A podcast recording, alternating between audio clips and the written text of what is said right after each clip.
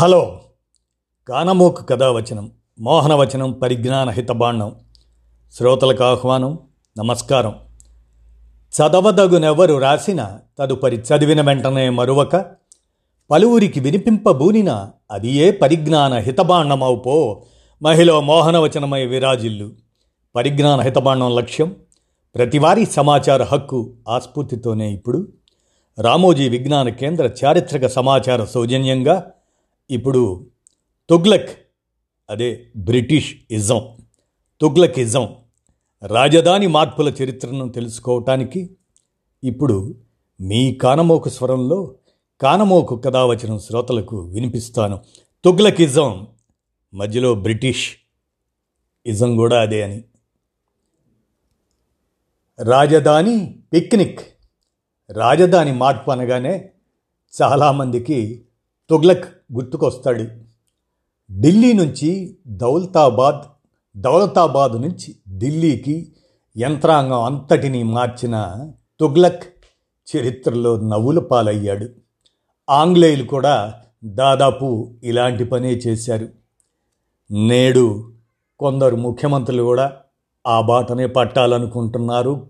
మరి ఎలా ఉంటుందో ఏమిటో. ఇక అసలు చరిత్రకి మనం వెళ్తే తమ విలాసం కోసమని రాజధానిని మారుస్తూ ఏటా లక్షల రూపాయల ప్రజాధనాన్ని ఖర్చు చేశారు. వ్యాపారం కోసం భారత్లో అడుగుపెట్టిన నాటి నుంచి కలకత్తాను స్థావరంగా చేసుకున్న ఆంగ్లేయులు అదే రాజధానిగా పాలన కొనసాగించారు. ఈస్ట్ ఇండియా కంపెనీ హయాం ముగిసి బ్రిటిష్ ప్రభుత్వం నేరుగా పాలన పగ్గాలు చేపట్టిన తర్వాత అంటే పద్దెనిమిది వందల యాభై ఎనిమిది నుంచి రాజధాని మార్పుపై ఆలోచనలు మొదలయ్యాయి. ఈ క్రమంలో వైస్రాయ్ చార్లెస్ క్యానింగ్ రాజధానిని మధ్య భారతానికి మారుద్దామన్నాడు. కొంతమంది ఆంగ్లేయ అధికారులు జబల్పూర్ను సూచించారు. మరికొందరు డార్జిలింగ్ అని ఇంకొందరు అలహాబాద్ ఆగ్రా ఢిల్లీ బొంబాయి ఇలా పేర్లు చెప్పారు. కానీ ఏదీ తేలలేదు. పద్దెనిమిది వందల అరవై నాలుగులో వైస్రాయిగా వచ్చిన లార్డ్ జాన్ లారెన్స్ భారత్లో అడుగుపెట్టక ముందే షరతులు విధించాడు. భారత్లో ఎండలకు తాళలేనని కాబట్టి ఆరు నెలలు తాను శీతల ప్రాంతాల్లో ఉంటానంటూ అనుమతి తీసుకొని మరీ వచ్చాడు. జనవరిలో పదవిలోకి వచ్చిన లారెన్స్ నాలుగు నెలలు కాగానే వేసవి వేడిని భరించలేనంటూ సిమ్లాకు వెళ్ళాడు. తనతో పాటు ఆంగ్లేయ సర్కార్ అంతటినీ అక్కడికి మార్చాడు.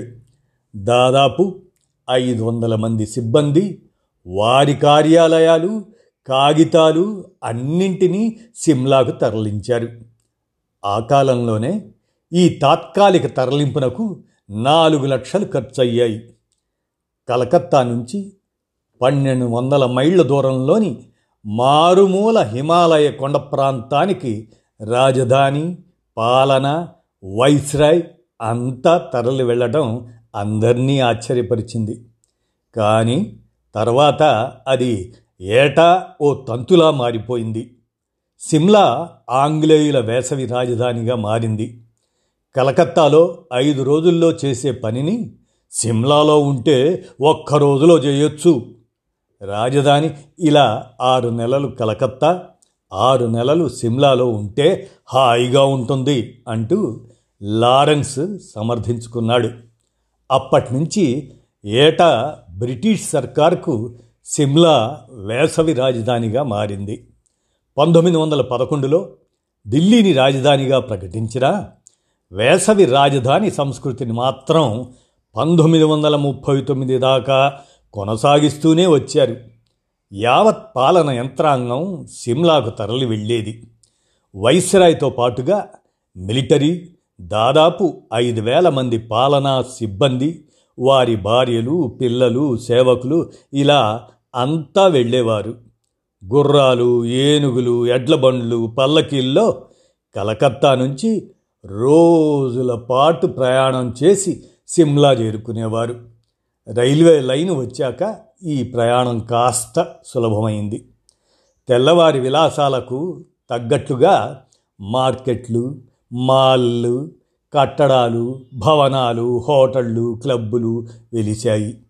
విదేశాల నుంచి వ్యాపారులు వచ్చి తెల్లవారి కోసం దుకాణాలు తెరిచారు. సిమ్లాను ఓ ఆంగ్లేయ పట్టణంగా తయారు చేశారు. విలాస కేంద్రం అనే పేరు రాకుండా ఉండేందుకు సైనిక ప్రధాన కార్యాలయం వైస్రాయ్ భారత ప్రభుత్వ కార్యాలయం ముద్రణ అన్ని శాఖల కార్యాలయాలు తెరిచారు సిమ్లాలో. సిబ్బందికి సిమ్లా బత్యం పేరిట ప్రత్యేకంగా చెల్లించేవారు. బ్రిటిష్ సర్కారు తీరు గమనించి అనేక మంది భారతీయ మహారాజులు సిమ్లాలో భవంతులు నిర్మించుకున్నారు.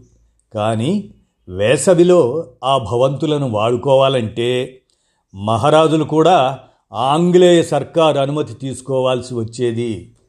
మహారాజుల భవంతులను స్వాధీనం చేసుకొని ఇంగ్లండ్ నుంచి వచ్చిన తమవారికి అద్దెకిచ్చుకునేవారు ఆంగ్లేయ అధికారులు. స్థానిక భారతీయులను కూలీలుగా వాడుకునేవారు. డబ్బులు ఇవ్వకుండా వారితో వెట్టి చాకిరీ చేయించుకునేవారు. వైస్రాయ్ తన యంత్రాంగాన్ని అంతటినీ సిమ్లాకు మారుస్తుంటే ఆయా రాష్ట్రాల్లోని గవర్నర్లు కూడా అదే బాట పట్టారు. మద్రాస్ రాష్ట్ర గవర్నర్ ఊటీకి బొంబాయి గవర్నర్ పూణే మహాబలేశ్వర్కు బెంగాల్ సర్కారు డార్జిలింగ్కు వేసవిలో రాజధానులను మార్చటం మొదలెట్టారు.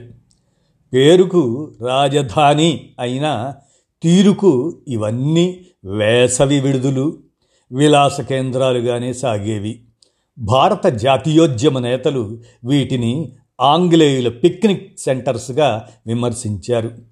బ్రిటన్ ఆర్థిక మండలి సభ్యుడు డగ్లస్ ఫ్లీట్వుడ్ ఆయన సైతం భారత ప్రభుత్వం ఏటా ఆరు నెలలు సముద్ర మట్టానికి ఎనిమిది వేల మీటర్ల ఎత్తుకు వెళ్ళి పర్వతాల్లో హాయిగా పడుకుంటుంది.